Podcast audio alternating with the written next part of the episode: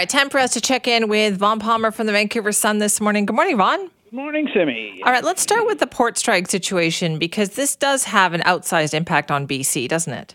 Yeah, it has an outsized impact act on the whole country because uh, an awful lot of stuff that comes and goes in Canada, whether we're talking our exports or all the stuff we import uh, goes through the ports in British Columbia. Uh, good to hear uh, the mayor, of Prince Rupert, on there reminding everybody just how important Prince Rupert is in the great scheme of things. Huge, right? Vancouver metropolitan. Yeah, so it's huge. I mean, when you get a labor dispute and one side is saying, we've done all the bargaining we can, and the other side is saying, hey, you know, we need to get back to the table and bargain. Uh, you can sort of say, well, let's let them work it out, but I don't think the country's economy or the provincial economy can afford to wait. Well, let's talk about the BC economy because just yesterday we were discussing yeah. kind of jobs numbers and they're kind of on the bubble here. What could this do? Yeah, I mean, you're right, Simi. The the the the economy is already slowing. Job creation is slowing. Private sector job creation in some sectors of the economy is going backwards. And that, of course, adds to the problem because of the spillover effect on the whole national economy. Um, the other thing about about a port strike is, I mean, we tend to think of it in terms of exports, but imports. There's a great book written a few years ago called 99% of Everything. A British reporter went and wrote around the world on container ships. And she pointed out that, you know, for most of the Western economies, Canada, UK, uh, United States, an awful lot of the stuff we buy comes to us in containers, in container ships. Uh, she was making the point that you know about globalization and how everything is linked together, but we'll start to see the effect uh, on imports as well fairly soon because even the stuff we make here, some of it's made with stuff that comes in by container ships. I mean, remember when that con- those containers washed overshore, yeah, overboard, and you know people's refrigerators that they'd ordered and paid for started washing up on the beach, the west coast of Vancouver Island. I mean, this. This is a two way pressure on the economy, and for that reason, I really think you know, uh, what's the national government waiting for? Uh, you you look at these talks. The employer is saying we've moved as much as we can. There's no point in bargaining. The union is saying, please, please, back to the table, bargain. There's still bargaining room. Don't impose a settlement. I look at that dynamic. Any any time somebody wants binding arbitration, whichever side in a talk wants binding arbitration, which is what you're going to get if Parliament imposes a settlement. Uh, anytime somebody wants binding arbitration, uh, it's because they think they can get a better deal from the arbitrator.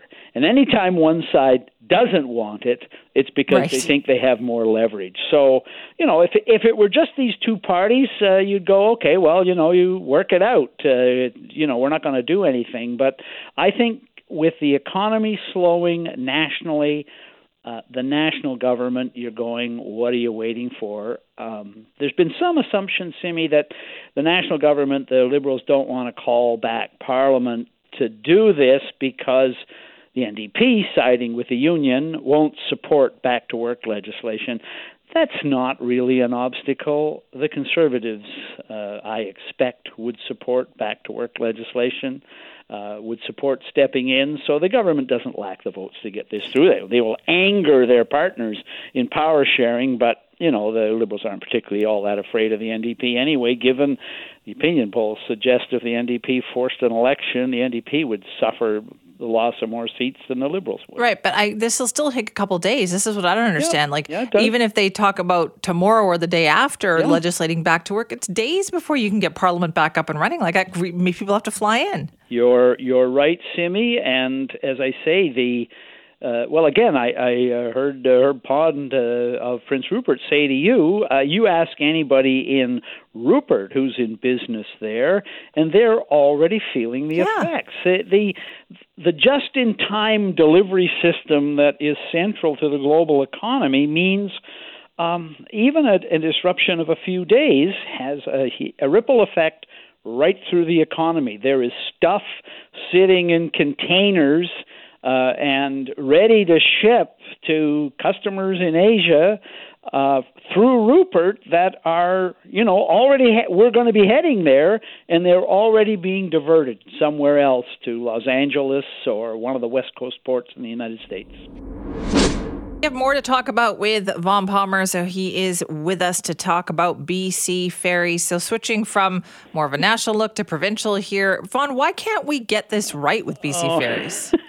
you know, Simi, I thought I had heard all of the outrages about what went on on BC ferries this weekend, and then I caught uh, Kylie Stanton's report on Global last night.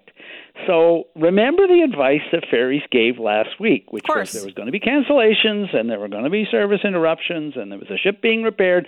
So what you should do is you should walk on. You should walk on the ferry. Never mind, you know, leave your belongings behind and just walk on, right? But look what happened. so the the report pointed out two things. First of all, they started rationing walk-ons. So th- this couple arrive at the terminal and they they want to they're going to go walk on, and they say, "Ah, we're overloaded. Uh, we'll sell a ticket to one of you, but." that doesn't the work. It's going to have to wait. And then the other one that's, I mean, I guess I knew this is what happens. You get to the terminal and you park your car, and there's no parking spaces the, the parking lots are overflowed. So they told you to walk on, you know, leave your car behind, but you can't find a place to put your car. And of course, if you're like me, you arrived at the ferry terminal at the last minute. So you jam your car in somewhere and you run. Like there must be a fitness regimen in the world that involves running for a BC ferry. Isn't that and, your isn't that your fitness regimen? Isn't that Yeah, and you get back after your weekend on the island or your weekend on the mainland, and you got a parking ticket.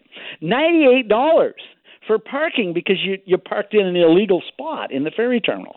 So the the the people who police parking at BC ferries don't cut people slack because the ferry corporation told you to walk on and leave your car and there were no parking spaces they hand out tickets. So this thing has become a cash fo- source for BC ferries. Their advice that you should walk on is I don't know how much money they're collecting uh, through their parking agent uh, in $98 parking tickets. Now, Vaughn, I remember on Friday when we talked, uh, Rob Fleming, the transportation minister, was going to have a presser, and you, see, yes. you know, pretty much they were going to talk about BC ferries. What happened with that? Well, it's unacceptable what's going on on BC ferries. It is unacceptable. Although I must say the government seems to be doing a fairly good job of accepting it since they've been government for six years. But no, it's unacceptable, and we're not going to put up with this any longer. By gosh, uh, the premier said that too. Well, I mean, you look at the progress on this and where we stand. So, a year ago, the New Democrats took total political control of BC Ferries. The Liberals had it out there to some degree at arm's length. They subsidized the service, they left the management to an arm's length board. The government changed the legislation, took back control of the ferries, appointed an NDP cabinet minister as chair of the board, she went in and fired out the fired the CEO for a million and a half dollars in severance, and John Horgan said people are going to say what took you so long. So, at the time, political observers, me, others pointed out that if you're going to do that, you're also going to take political ownership of everything on the ferries that goes sideways or wrong or needs attention. And here we are today. New Democrats are saying it's unacceptable. They created this situation of political control, and it's not going as quickly as their own rhetoric a year ago suggested. And when you hear the excuse making, Simi, um, it's going to take a while. There's staff shortages, recruitment challenges. Um, I was struck by the reason for the service interruptions on the weekend is there's a ship being refitted and it's taking longer than expected and they couldn't expedite the work because the shipyards are overwhelmed. Yeah, uh, that's what Nicholas Jimenez told us. Uh, you yeah. know that that's the reason why is that we don't have the capability here in BC to better quickly equip and and yeah. f- repair these these ships. Yeah, but remember, in opposition, the NDP complained all the time that we should be building the ships here. And the reason given by the ferry corporation in those days was it would be more expensive and the yards here don't have the capacity to do it. So we we can build more ships for less money by building them offshore and that's been the case. So if the NDP had actually stepped in and said we're going to build all these new ships in British Columbia, they changed their minds when they saw the books and the challenges. Um, the problem would be worse, not better. I mean, yes, it would be wonderful if BC yards could compete to build the ships, but they're having trouble competing to get the repair and upgrading work done on time and on budget. So I don't think that's in the future. So it's another area where you know, the New Democrats had these solutions in opposition, and opposition parties have an easy time coming up with solutions because they don't have to implement them.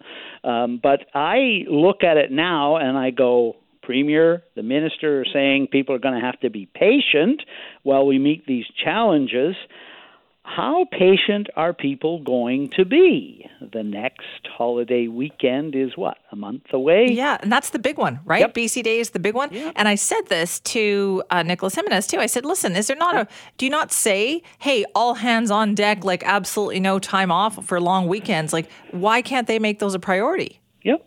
And if you're going to tell people to walk on, make sure they got a place to put their car. Although you back up the advice on that, say, no, no, you, what you should do is take public transit. Well, uh, the bus service from the provincial capital region out to Swartz Bay is not as convenient as it might be. The government uh, might want to talk to BC Transit about that too. I mean, as I said, if you're going to take ownership of the management and operation of the ferries, then you're going to get blamed for everything that goes sideways because what else can you do? You fired the CEO of the somewhat arm's length old corporation. You took political ownership, and now you're reaping the downside of that politicization of the service. Exactly that. All right, Vaughn, thank you. Bye bye, Simi.